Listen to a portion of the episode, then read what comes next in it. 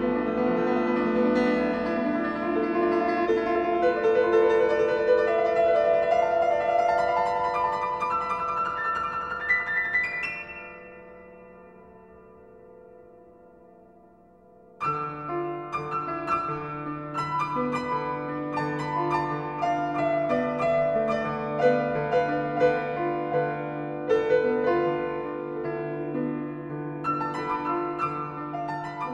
hear that music, your first impulse might be to uh, call a piano tuner or wonder why he's performing that piece on a saloon piano. But actually, from a mathematical point of view, that piano is perfectly in tune.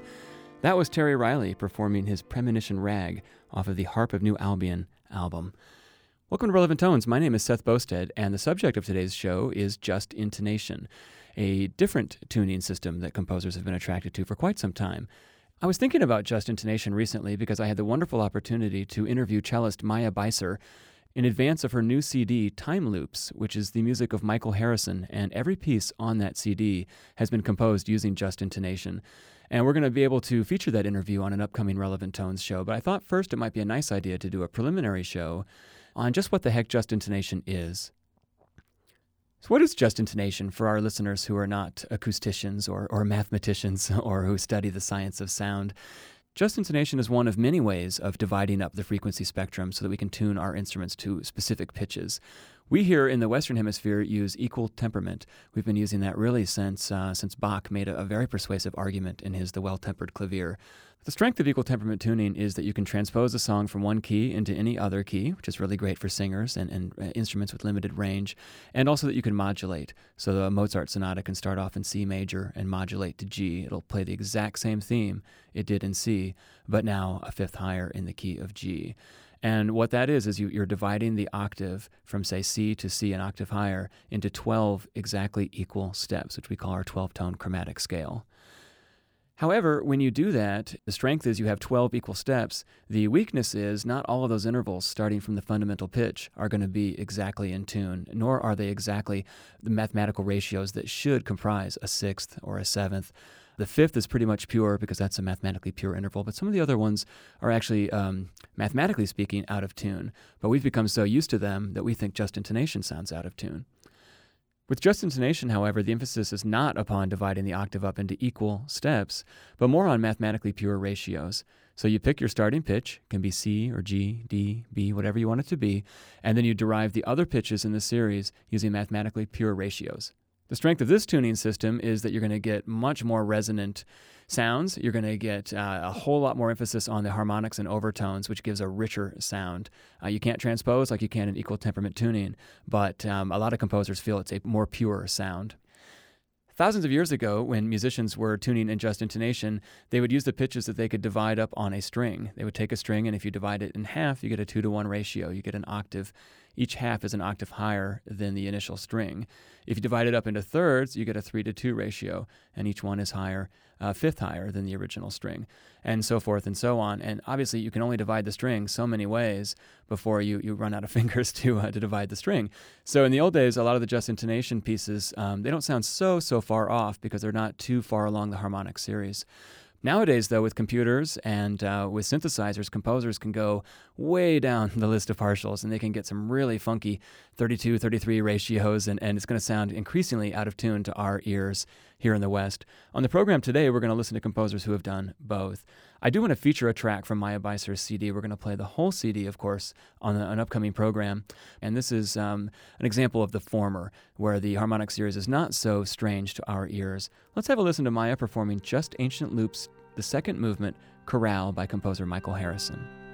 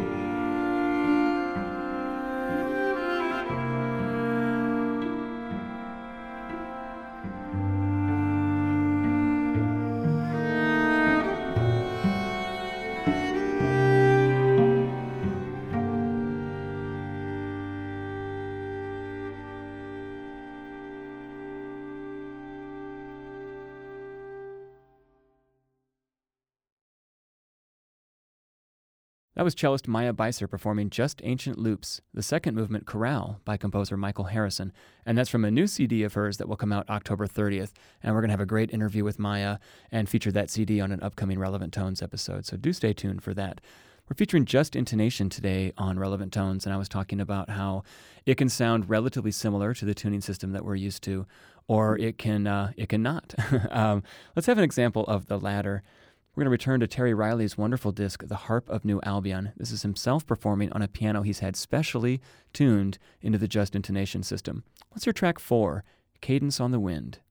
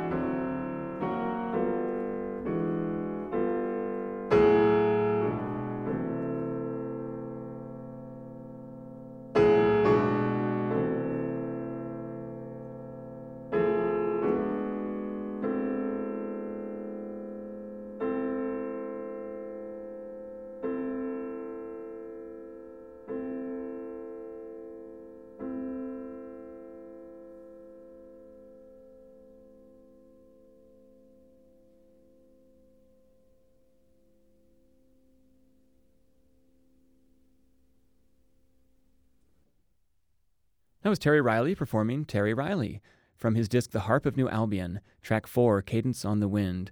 And again, he's using a piano that's been specially tuned in the just intonation tuning system. I'm going to turn now to uh, one of the early pioneers in the just intonation system, composer Lou Harrison, who was interested in, in just intonation early on uh, for the same reasons that most people are the purity of sound, uh, the sort of mathematical comfort that it lends, and those wonderful harmonics that you can get. But also, in Lou Harrison's case, uh, he's very influenced by music of the Far East, and the, uh, the just intonation, or Pythagorean tuning as it's often called, is very popular in the Far East. And so it's a very natural idea for him to use just intonation. Let's have a listen to his Serenade for Guitar, performed by David Tannenbaum.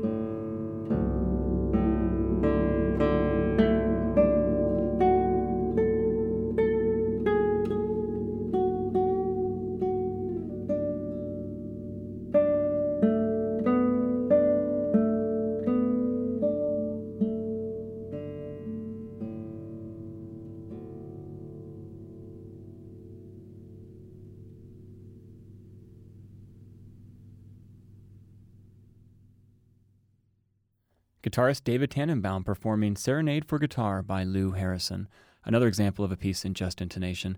Again, that's going to sound, some of those intervals are going to sound very strange to us, but um, that's only because we've been inculcated in this equal temperament tuning system. Most of us, really, to the point where we, we take it as gospel and it never even occurs to us that there are other tunings uh, possible, but equal temperament is only one of, of very many tunings. Very prevalent, of course, in the West, but if you're fortunate enough to ever travel to the East, you're going to hear a lot of music that sounds like that, that music that we call microtonal, but um, that to them is absolutely tonal. Lou Harrison was a composer who had an influence on so many other composers, one of whom is John Adams, who wrote a piece called The Dharma at Big Sur. And the second movement of that piece, A New Day, is uh, an homage to Lou Harrison. And so Adams decided to write it in just intonation. And um, I'm going to read a little bit from the liner notes uh, that Adams wrote for the CD. He had heard uh, violinist Tracy Silverman play at a jazz club in Oakland, California. And uh, it was a quite a moment for Adams to hear this this gifted violinist play. He says, "When I listened to Tracy play, I was reminded that in almost all cultures other than the European classical one, the real meaning of the music is in between the notes. The slide, the portamento, the blue note, all are essential to the emotional expression, whether it's a great Indian master improvising on a raga, or whether it's Jimi Hendrix or Johnny Hodges bending a blue note right down to the floor."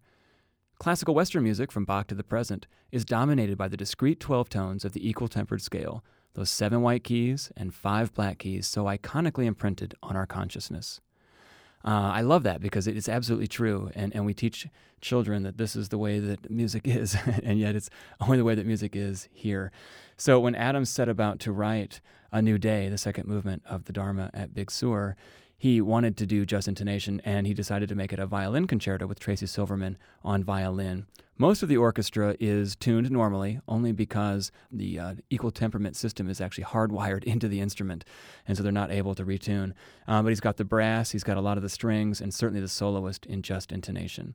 Let's have a listen to the BBC Symphony Orchestra, Tracy Silverman electric violin, John Adams conducting, A New Day from the Dharma at Big Sur.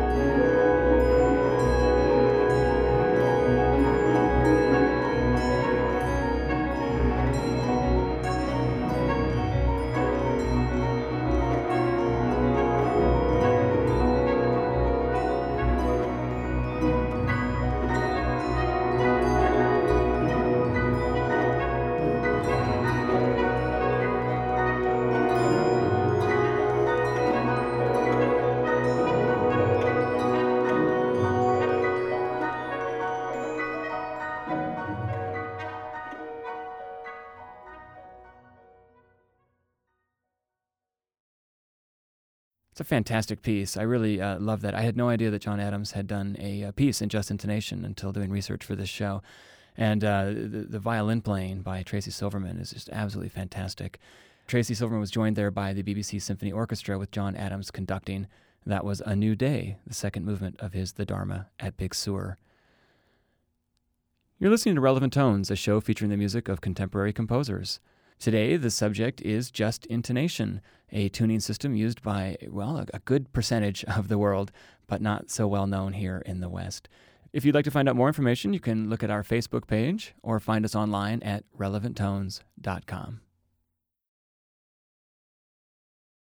Well, there we had a composer paying homage to another composer. Let's turn now to a composer and then the music of one of his students. Ben Johnston is a composer who was very interested in alternate tunings and certainly in the just intonation system. But for any composer in the Western Hemisphere to want to write in just intonation, there's going to be a, a, problem, and that's that the instruments, as I said earlier, are hardwired to play equal temperament, and the, the performers have been taught to, to hear that way.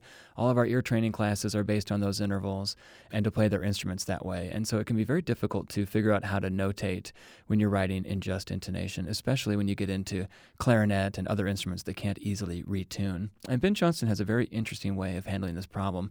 He writes what he wants to hear, and then he puts pluses and minuses above the note, meaning that he wants you to, to bend up or down microtonally from the pitch that's notated. Let's listen now to his trio, which is for clarinet, violin, and cello. This is a very famous piece, and it's another example of a piece that's uh, not so, so far away from our equal temperament tuning. So you'll have to listen real carefully to catch the alternate tuning. Let's have a listen to Music Amici perform Trio by composer Ben Johnston.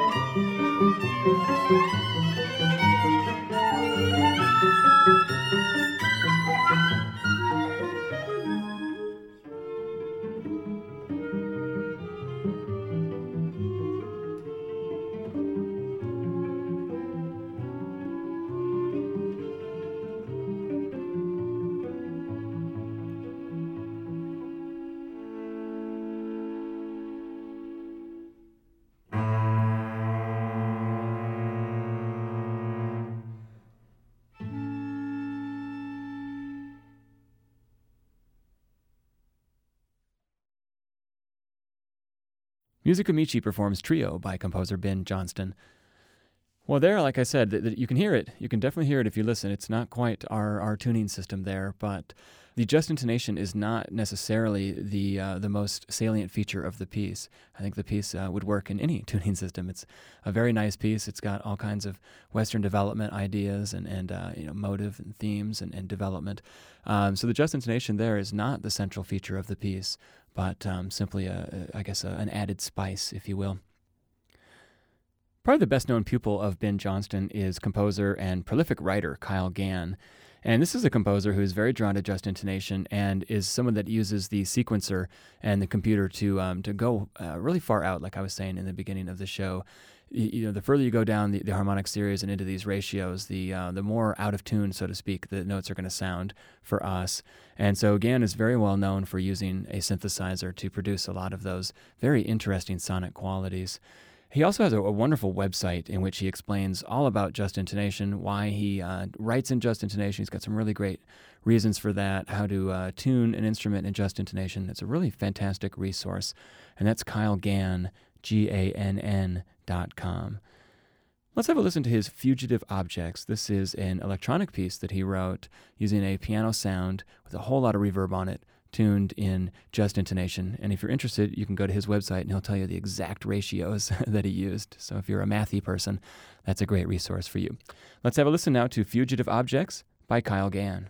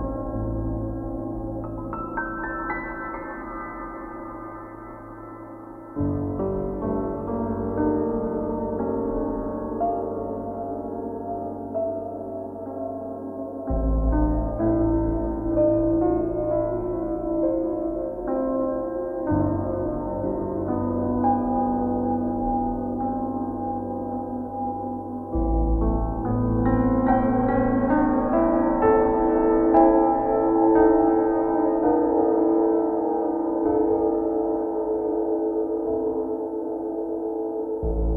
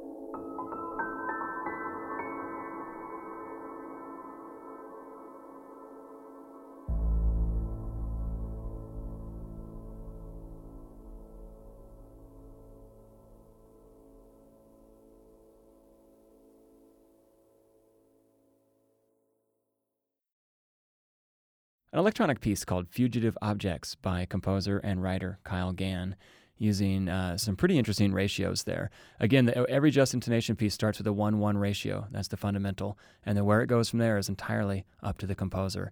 They can use a lot of different kinds of ratios to get the, the sound that they want. It can sound very, very similar to our equal temperament, or in that case, pretty far away from it. The last composer that we're going to listen to today is Martin Bresnick, who is very much interested in just the pure sound quality of just intonation. We're going to hear the second movement of his great piece, Everything Must Go, written for saxophone quartet, and it'll be performed for us by the Prism Quartet. Let's have a listen.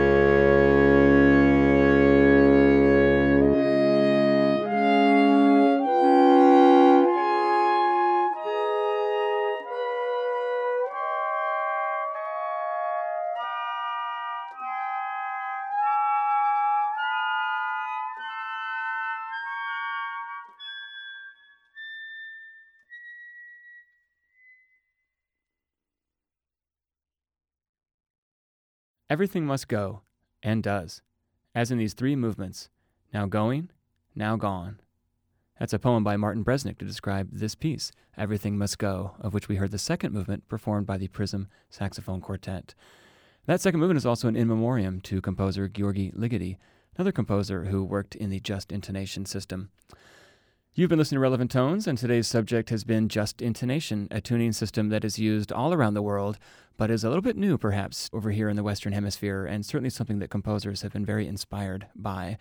I hope you've enjoyed listening to this music as much as I've enjoyed playing it. And remember that what we take for granted as the end all be all, our equal temperament tuning system, is not, in fact, the end all be all. There are lots of other ways to tune our instruments and to divide up those frequency ratios. As I said, the Bresnick piece that we heard was an in memoriam to composer György Ligeti. We have just a little bit of time left in the program, and so I want to hear an excerpt of a piece by Ligeti that's also using the just intonation system. This is a little bit of his Passacaglia Ungherese, performed for us by Rinaldo Alessandrini on the harpsichord. Relevant Tones is produced by Jesse McQuarters at WFMT.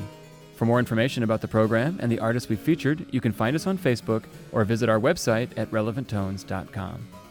Relevant Tones is made possible by the generous support of Grosvenor Capital Management, Carol Joins and Abby O'Neill, an anonymous donor, and the listener supporters of WFMT. I'm your host, Seth Boustead, and thank you very much for listening.